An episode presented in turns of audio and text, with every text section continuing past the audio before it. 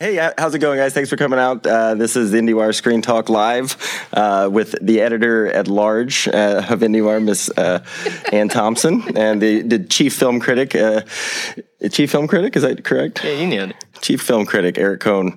Thanks for coming out. Uh, you know, we I the first time I went to Sundance was in 2003, and uh, the, one of the first pe- people we met there was Eugene Hernandez um, and Brian Brooks, and uh, you know, as people who love independent film and uh, like reading about it, IndieWire was the place to go. Um, you know, there's tons of other blogs that popped up, and you know, other organizations and people trying to do what they do. But I think no one has the, the breadth of coverage and you know the the smarts and the skills and uh, just in, on every aspect now. It seems like you know, from TV to film to just everything. We we love what IndieWire is doing. We love that they're involved in our festival. We love both these guys a lot, and uh, thanks for coming out and uh, all those people out there in podcast land. Uh, you know, you, sorry you weren't here, but. Uh, so here to take it away, uh, IndieWire, uh, Eric Kohn. Thanks, Jarod.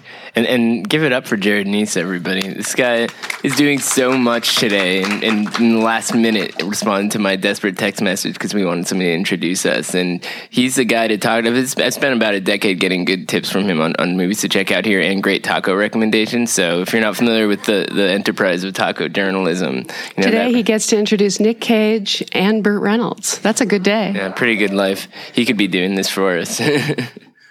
Bye. Thanks, Jarod. Thank you. So here we are in at South by Southwest, uh, still coping with the spring forward situation. I got out of Keanu last night, and it was actually this morning, um, realizing that it was something like three thirty, and, and, the bars had just closed, and I realized that was a real South by Southwest moment. And this festival, just as well, Harry. Yes, the festival has such a unique identity. It's very draining, but it's constantly fun and filled with all these different things happening at once. Sometimes it's easy to forget that it's a film festival. So I wanted to start off talking a little bit about that because we caught some flack last week in the last recording we were sort of preparing for south by southwest a couple we different said people. it was not a market and of course, I immediately showed up at, and met some people who were selling their film here, you know, and went to a party at the Orchard when they were looking for films. So, but they, they said, they actually said that they were mostly launching their movies here. They're, they're really not expecting to buy anything. But what do we mean when we say a marketplace? Because a lot of people have sort of different understandings of that. You know, the, the, the whole kind of mythological element of, of the Sundance deal where, where, you know, Harvey Weinstein and a million other buyers stay up till 2 a.m. bidding millions of dollars on certain things It's, is for one kind of movie. So basically, the, the Sundance has more real North American uh, movie. You know, in other words, American English language world premieres that are the kinds of movies that, and everyone goes. They're not just going to look for possible movies to put into their slates among the distributors, but the talent agents go, and there's a whole lot of talent discovery going on at Sundance. South by is a little bit more of a launch festival, I would suggest, more marketing, more uh, movies that have distribution that are going out into uh, the world. Something like Keanu last night, um, something like Midnight Special last night, which Warner Brothers is releasing and had a big party with Megan Ellison talking about her new distribution entity. And her buddy building. Barack Obama. And she got a 10 minute uh, meeting in front of the Obama speech, um, along with several other entrepreneurs and filmmakers. Uh, they, he, he organized them. They all arrived at the long center and they each had 10 minutes with him which is why he was half an hour late. He's um, doing round tables but i mean she's you know she's an example of a of an entrepreneur who who's looking at stuff and looking at filmmakers. You know, there's a lot to discover here, a lot to see here, but it doesn't have the scale of a market the way Cannes or, or Toronto or, or, or uh, Sundance has. Or maybe it's defining the marketplace in a different kind of way. I mean, when I first came here 10 years ago, the interactive component of this festival, it, wasn't that it was non existent, it's that it, it didn't loom large. It wasn't the cliche that it has become. I mean, I don't know how many of you saw that amazing Onion headline where uh, after the first day of South by Southwest, plus the word innovation had already been used 6,000 times or something like that. But it's Someone probably else true. was complaining on Twitter about the use of the word authenticity, that it no longer is useful. I mean, uh, uh, speaking of Onion headlines, if you look through the titles for some of these panels, they start to read like sort of parodies of themselves. But it's a scene, man. I mean, it, it really the the interactive component of this festival isn't just a reaction to sort of the the kind of creative culture that's defined by modern technology anymore. It it is that scene. You, if you are a part of that world, you have to be here. And It's their convention, things. basically. I Exactly. mean, if, if, if, if, if Show West, what used to be called Show West, now called CinemaCon, is the exhibitor exhibitor convention for the movie industry, um, this is this is and, and and if Sundance is sort of, uh, if you like, an indie filmmaker convention, the, the interactive side of this is, is a convention for that digital world. So I would posit Silicon that, Valley. Yeah, the, the film uh, the film festival isn't in opposition to that. It's sort of a part of that. I mean, if you have a gold badge, you can do film and interactive. What's great is the way they merge up. So la, the opening night was this. Uh, th- there were lots of parties on opening night, but I happened to drop by Refinery Twenty Nine. Have any of you heard of Refinery Twenty Nine? The women in the room have heard of it because it's for women. And and I was, you know, they they have a Jill Soloway series. They have Chloe Sevigny's first short that she's going to be debuting in this. Uh, Shatter, Shatterbox uh, factory thing that they're doing. It's it's it's it's got a lot of interesting content on there. A lot of it is is what you would find in Glamour magazine or something, but a lot of it's more thoughtful than that. And it's all about putting the video on the website. There is no other intermediary. There is no distributor. They if they get 150 million people to show up every day looking for content, they can just give it to you. Yeah, I mean, essentially, what we're getting at here is if film is to survive whatever the new paradigm is for the future of entertainment, it needs to be keyed into to what that paradigm is. What are movies in the 21st century? And maybe that's the marketplace component here: is how do movies find themselves in that equation? And and what do we even mean when we say movies? I mean, I remember talking to the high maintenance guys when they were here a couple years ago, sitting next to the CEO of Vimeo, who was beaming about this web series they discovered, and then put money into. And then a couple months later, they signed with HBO. And I found that trajectory to be such a unique kind of dynamic where somebody creates something themselves with their own resources and gradually work through different kinds of media platforms to get to the largest possible audience. And, and films are essentially I'm going not sure though thing. that that's where it's that that's the that HBO is the endpoint anymore. Well, I, it's- I, I think it's it's, possible to what I'm beginning to see is that scale that everybody was wondering when that would occur. That if you can have a website with scale, you don't need HBO anymore. Well, you don't necessarily need HBO, but everybody needs to pay their bills, right? And everybody needs some kind of way to reach an audience. And one of the things that I think there, there was some disconnect about when the kind of initial wave of interest in crowdfunding and the Kickstarters of the world started to gain more and more traction is some people who are creatively minded don't want to be shameless self promoters uh, and and have averse reactions to those cliches of the South by panels and so forth, and, and kind of getting out there and sharing their ideas and Not everyone is a Joe Swanberg right, exactly, sort of a one man shop. keynoter here. Right, and and what's fascinating about that is you know Joe Swanberg is somebody who's who really his reputation was made by this festival and uh, Janet Pierson's predecessor Matt Dentler's decision to program movies like his. You know that guy did not make much money for a really long time, and when he did, it wasn't from the movies that he was making. It was from public appearances and speaking fees. Well, and also sometimes he wasn't even making money from that. But film festivals will fly you out, and you can you know spend some time just uh, living on uh, freebies and, and and things of that nature. So how do you tell that to somebody whose dream is to be a filmmaker? You know, don't don't worry about making money. Just hope that you make something good enough that people you know fly you around the world. And uh, you know, if you need to make a living, just uh, shoot wedding videos or something. Well, I like think that. what we've all been waiting for is that moment where that gap between the emerging micro budget festival discovery troops around, you know, getting their friends to help them, you know, make movies. Um, the Amy Seimetz model, if you like, the early Duplass model. Well, what did they do? They went to TV, and that's filling the gap, so that you have filmmakers and television makers, and someone like Soderbergh functions in television alone at this point for however long he holds out. Um, but you can also survive on commercials But th- I think what's starting to happen is the scale that we've been talking about is starting to occur where websites can be monetarily supportive as well. It's actually a really interesting point because this thing that Louis C.K. has been doing recently, where he just kind of tosses up this episodic content. It's it's it's a show of sorts, but I don't know how many of you have seen this Horace and Pete thing that he's doing. It's fascinating because the first episode is like an hour, but there are some episodes that are 30, 33 minutes, and you can spend five bucks on one, three bucks on another, and he has complete control over the business model and the creative vision. Um, but he could only do that having developed you know, some serious traction, had a lot of difficult kinds of situations. You know, he made a studio movie that didn't work. He, he made a TV show that went away, and then another one that kind of slowly gained traction and is now benefiting from a certain kind of environment. I mean, I think the Oh, he's cha- a brand, and he was smart Brand. enough to take his. He is he's, he's like a Kevin Smith who can take his followers or Spike Lee. I mean, there's certain people, Michael Moore, who can take their followers and grow them and reach them and create a certain critical mass. And what I think is fascinating about that is the, these are people, you know,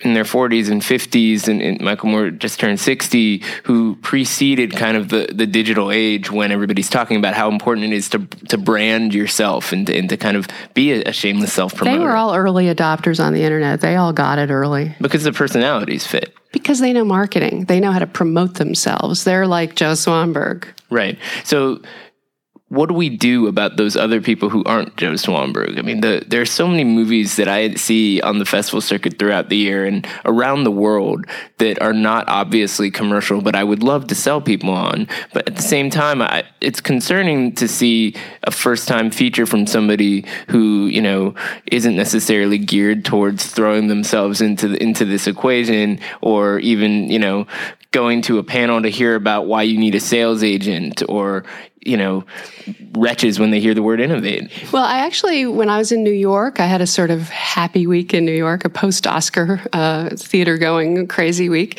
she lives a good life But I visited Ira Deutchman's class at Columbia, and he's a, a producer and and longtime industry distributor, executive type who. Um, knows a lot. And the other guest was Ryan Werner. And we got into this This is a- a fascinating, yeah conversation about this very subject.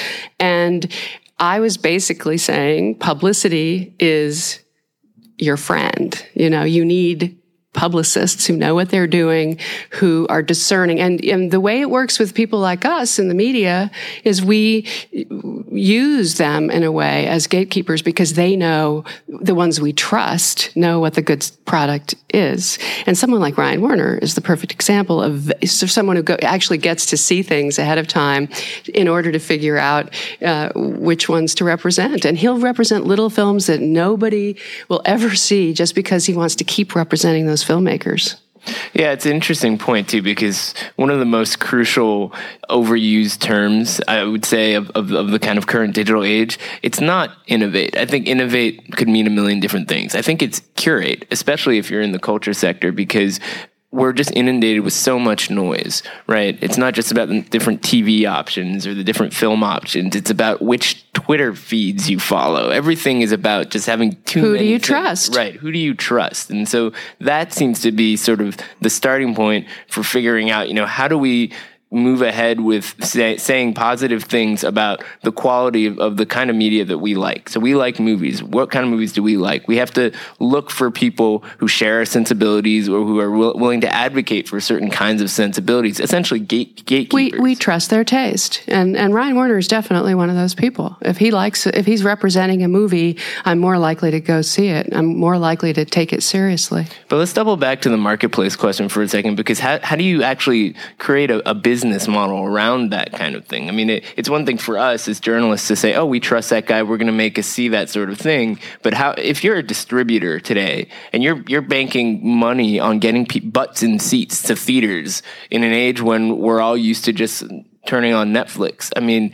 What what are the options now? I mean, it really seems like it's Well, it's let me ask you about confusing for most last night. I mean, Midnight Special showed. It had opened in in, in Berlin, um, and I responded to it in, a, in several different ways. One, that it's the kind of movie that we like to see at festivals. It's an independent film. It's got Michael Shannon and Kirsten Dunst and Joel Edgerton. Great performances, good writing, good good cinematography. It's it's intense and it's a thriller.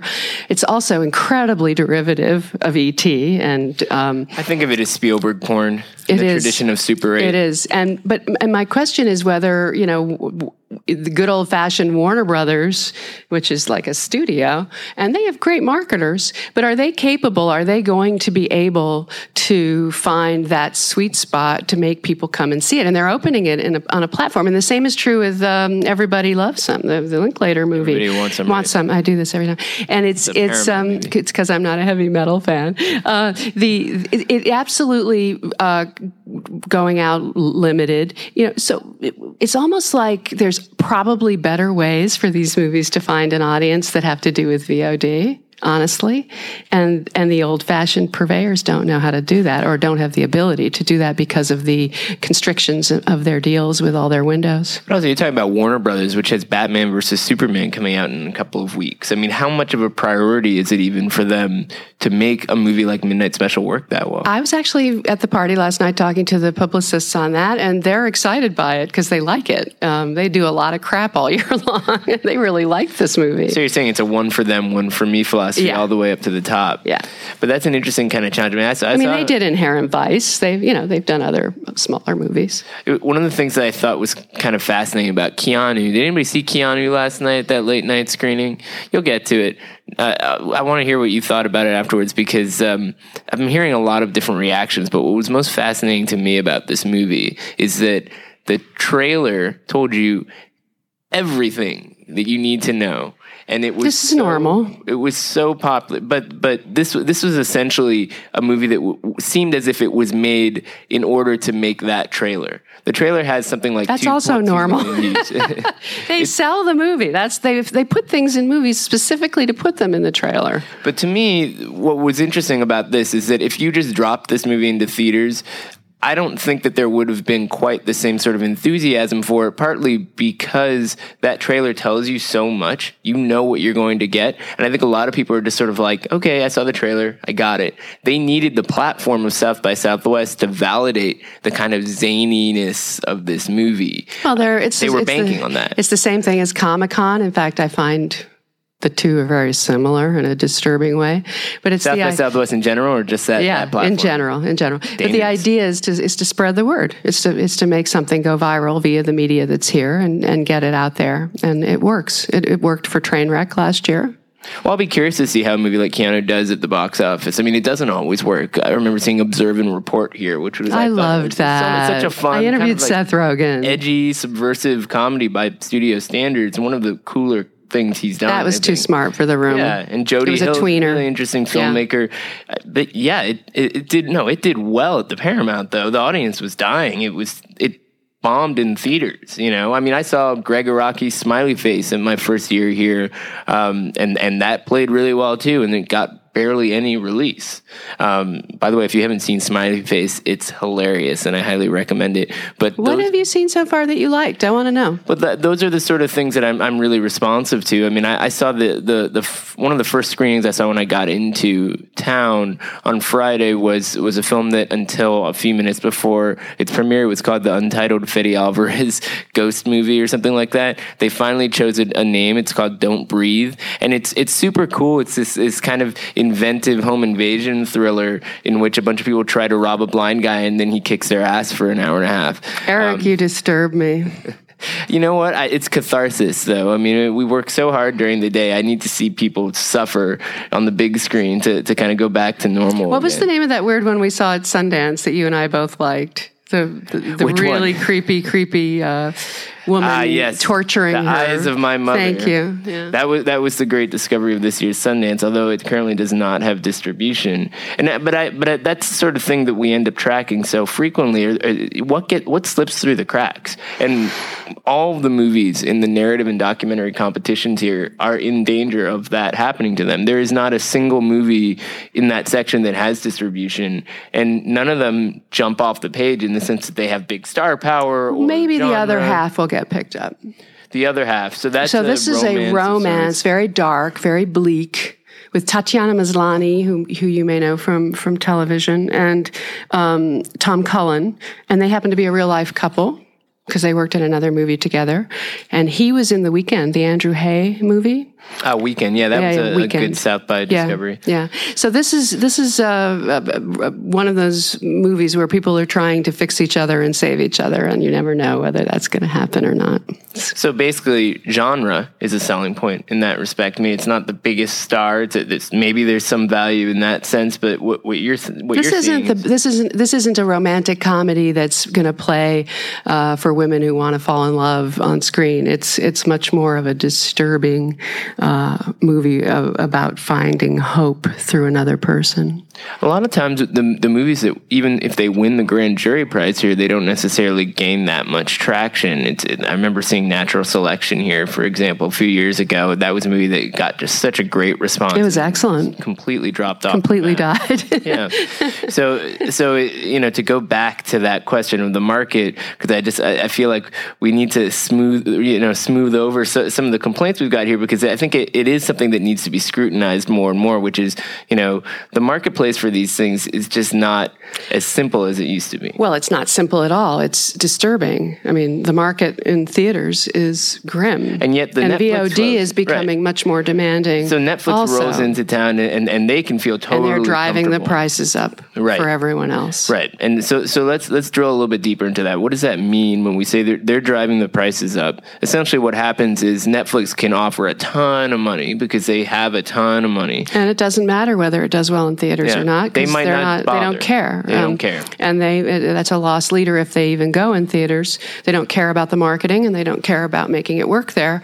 So it's a slight branding device for them. I mean, Amazon is much more friendly to the theatrical idea, um, and they actually have windows that they play with, which are shorter, but they're still there. And then by buying it, that's an asset for them in any number of different ways because every thing that they bring into their library is a data point. So there's a documentary premiering here tomorrow night on Tony Robbins, uh, which I actually found kind of creepy in the way he's able to control crowds. I was thinking about Trump a lot, but um, it's worth checking out partly because it's sort of a fascinating sociological phenomenon. But he's got such a huge following, and he has a TED Talk that's available on Netflix. So Netflix bought this movie and seems to have played some role in its production as well. And it's so it's so clear to me that that, that TED Talk must be super popular. It's an algorithm thing. They test everything. They they know exactly what their customers like and how they've behaved and what other things they like. That's how they do.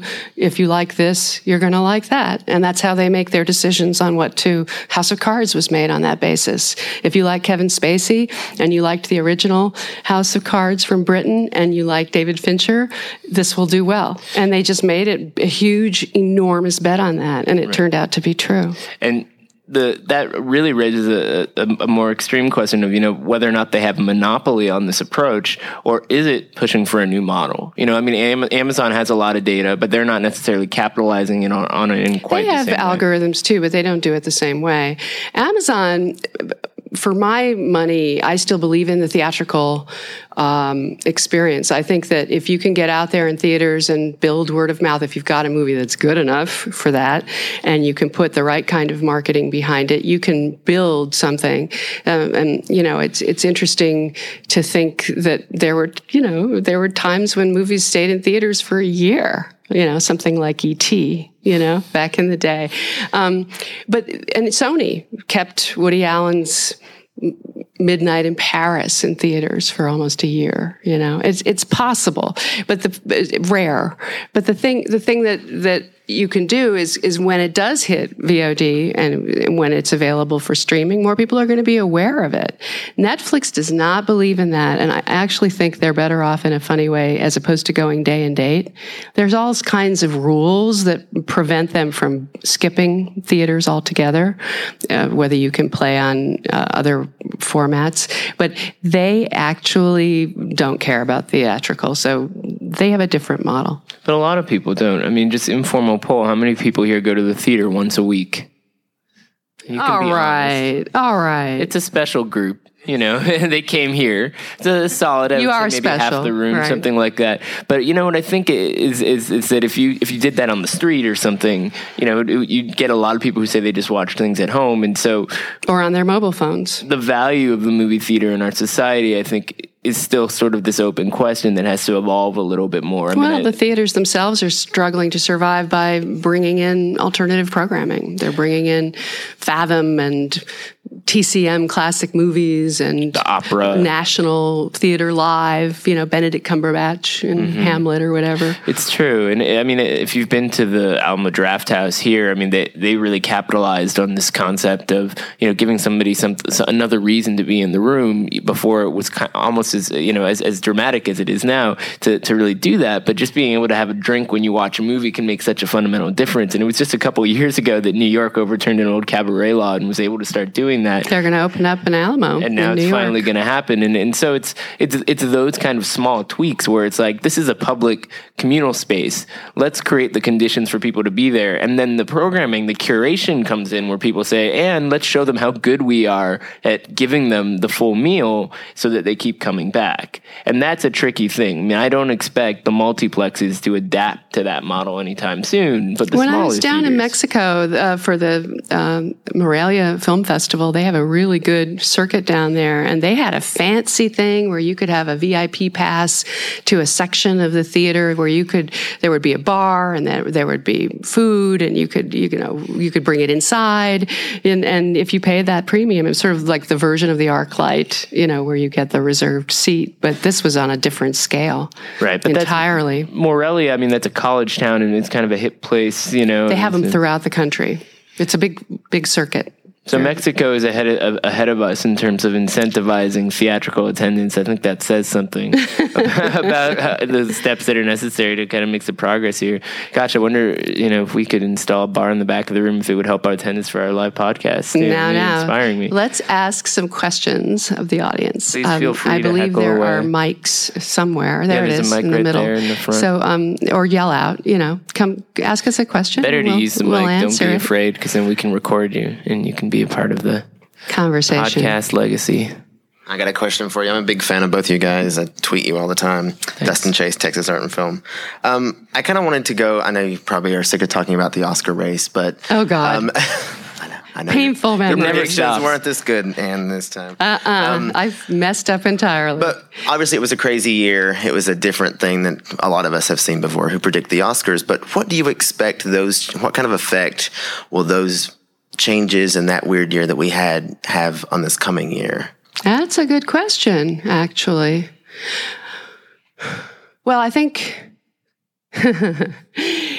first of all, we already know that there are going to be more diverse movies that are already established as good. In other words, Birth of a Nation, which debuted at Sundance, which I saw with an audience that may have been slightly more enthusiastic than a real audience would be, but I still saw the movie and I still believe that that movie will go all the way.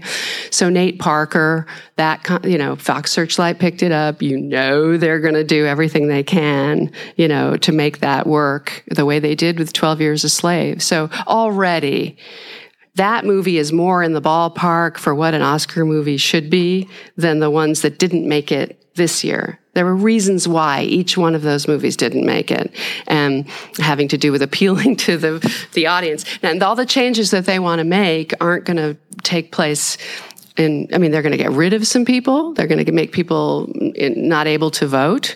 But there's already huge controversy around that. And people in the movie business who thought that they were being rewarded for years and years of, of experience and knowledge and service with an academy membership with voting privileges are having it taken away if, God forbid, they worked in TV or, which is what many people in the movie business are doing now.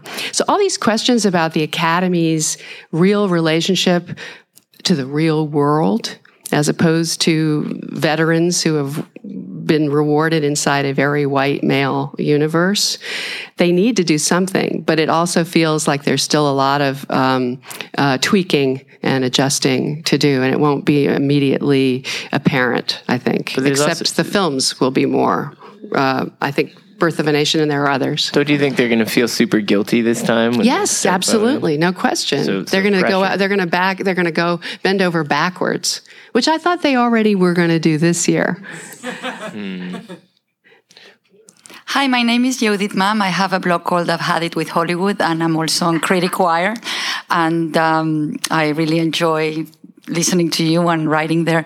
And my question is like, we've been hearing about the demise of movie theaters and film going, you know, for years in every single IFP. It's always, oh, it's dying, it's dying. Meanwhile, I live in New York. I try to go see The Witch twice in a row it's completely sold out Good. and you know and, and it's always i don't know if it's a new york phenomenon You don't have enough theaters there. yeah exactly you know and, and it's all it's not always easy just to breeze into a movie so my question is is it really dying because even though and i'm from mexico by the way so i know what you're talking about What's the name of that? I, was think trying to I think it. it's uh, it's probably oh, what is their name? Uh, Cine Cinemex maybe or yeah, but the, the the private chain where you can eat sushi and you know, it's you know, uh, the one thing that we need to do in Mexico is is when finally people stop talking on their phones when they're watching a movie. That'll be the the real revolution. But but It's um, not just a Mexico problem. I No. know, yeah, but they- they're uh, particularly uh, uh, adamant about not turning off their phones. But in any case, I, I, I want the, the question is. Is it really dying? Because I think people still, even as expensive as it is in New York, even, you know, people still get something out of watching a movie on a big screen. So, what are your thoughts on that? I've had it with Hollywood too. That's a great name. Um, I my my thoughts about it are it's not about the big screen, it's about the space. I mean, I have a big screen at home too. I don't think you can wow people with scale. It's more about the being enveloped in an overall experience. It's like why do people pay to go to Disneyland when you could just, you know, toss your kid around in the backyard? There's something about the it's uh, being enveloped in the overall experience that I think is, is more of a selling point than actually the, the big screen itself, even though those of us who are diehard moviegoers still appreciate that aspect of it. I I just worry about it, it's it, there's going to be movies and there's going to be people in in theaters, but I'm worried about the idea that you can't have sustainable careers. That's the part. I, I think there's a huge loss to the movie business from people leaving. Um, I mean, some people argue with me and say, and it's just a stream of, you know, filmed entertainment, you know, make, well, why are you worried about the two hour movie versus, you know, the, uh, you know, a, a TV series or something. And I watch a lot of television and I'm covering TV too. But I am worried about the ability of, of, um, of the Duplases or, you know, who, what's going to happen when, when this, this generation's Coen brothers, nobody's willing to fund their movies and at a scale that makes them, you know, beautiful and lovely and worth watching. Um, you know, they, you can only have so many emerging movies. There has to be something in the middle. And that's what we're losing, I think. Hi, I'm Evie Jolson. I specialize in, I'm a publicist who works with independent filmmakers. And so my job is always to reach out to people like you and get coverage. And so I just want to hear your thought. First of all, congratulations on your. Thank you. I've been reading all about it. Um, and uh, big fan of uh, Sydney also, Sydney Levine. And uh, how how can I do my job better so that I can champion these these young filmmakers and reach and have people like you write about them because that's a that's a million dollar you know hit for me and these filmmakers to get known and get heard about and get you know like I have a documentary here that um, premiered yesterday world premiere and it you know, and of course I sent it to you guys to talk about, but you know, it didn't work out. What's So, it called? Um, Phil's Camino. Tell What's us- it about? tell So it's that. about a gentleman, Phil, uh, who has stage four cancer, and he wanted to walk the Camino de Santiago in Spain. You know, the, the you actually walk across the country. Sure. And uh, he was too ill to do it, so he built his own Camino in his backyard. And like this tree was that town, and that tree was that town, and he he marked it, walked the 500 miles in his backyard, and he was well enough to actually make it to Spain. And our filmmakers documented it, and it ran in the short documentary feature, yes, uh, you know, uh, short program yesterday. So, what are their expectations talking to those filmmakers? What What do you think they're hoping to get out? Because a short film is such a specific kind of thing to have here. Exactly. Um, well, th- just coverage and and more. Um, publicity in the sense that people learn about his story, learn about the film, learn about the filmmakers. And we have, I mean, one of our co-producers uh, founded Netflix you know, uh, Marc Randolph, one of the original co-founders of, of Netflix. Our editor is Doug Blush, who is 20 feet from stardom and also hunting ground. So we have great credentials, so to speak. And yet, you know, I'm here. They, you know, I flew in to help them and even at my own dollar because I, I really believe in the film. I believe in the filmmakers and I want to help. Sounds And like I a perfect sort of Oscar doc c- potential, you know. So whatever you have to do to qualify, We're that would be the key, you know. Absolutely. But it, not just this film. I mean, just in general, it's like, how can I do my job better and serve my clients with working with organizations like yours? Well, one of the things that we have a website, so a lot of what we do is visual, you know? So we really like getting trailers. We like to put up trailers. We like to put up real good pictures. Yeah, if the trailer for that movie Descriptions of conveys the, the as the, the story as powerfully as you as you've described it, I think people would watch that. It's about material. So we will often run, do Right. first looks before festivals, you know, check this out, exclusives. And, and we may not even get to see the movie if we don't have time. We may not have time to interview the filmmaker, but we can certainly, I actually said this to another publicist the other day who said, could you see my movie and interview my filmmaker? I said, no, I don't think I'm going to have time, but maybe we could put something up about it, you know, and get other people to go see it. Yeah, because I mean, I'm happy to send a Vimeo link anytime Well- for mm. our projects. Yeah, and, and how long is the movie? Just out of curiosity. 27 minutes. See, those are the tricky ones. Those the short films that are not, you know, Sure. five, ten minutes. It- it- Once Yeah. you get up to that, that it's almost like a medium feature or something like that. They're hard to get into certain festival lineups and so forth. So I totally get that kind of challenge. You have to think in terms of, you know, what are the what are the good stories around this that you can pitch to people too. I mean, we have so many different components to our site, and one of the ones that I see a lot of potential in that's been part of our DNA basically since the beginning is called Filmmaker Toolkit, which is filmmakers telling their own stories and sort of how can we service the needs of filmmakers. Um, you know, how do you edit a scene in a certain way? How does this cinematographer pull off this tricky shot and things like that? And being able to say, hey, this cinematographer, who by the way shot these three movies you've heard of, did this really interesting thing here. That is a great story because we know that our readers want to know about it too.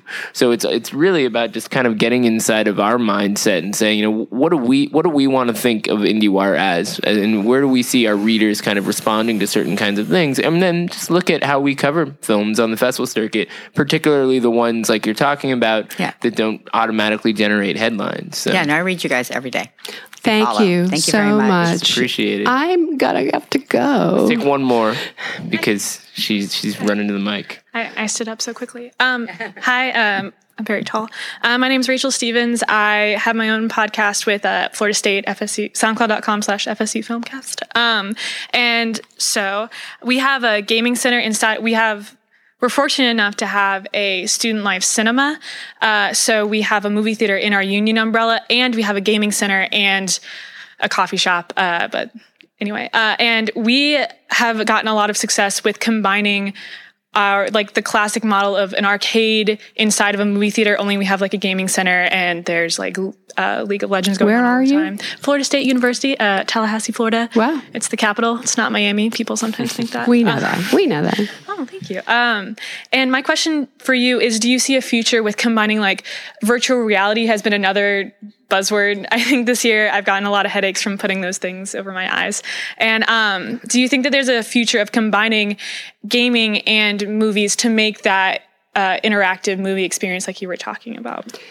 I've asked a lot of people about this, and I do not believe that VR is going to be in the movie theater. I really don't. And, and I'm not hearing other people.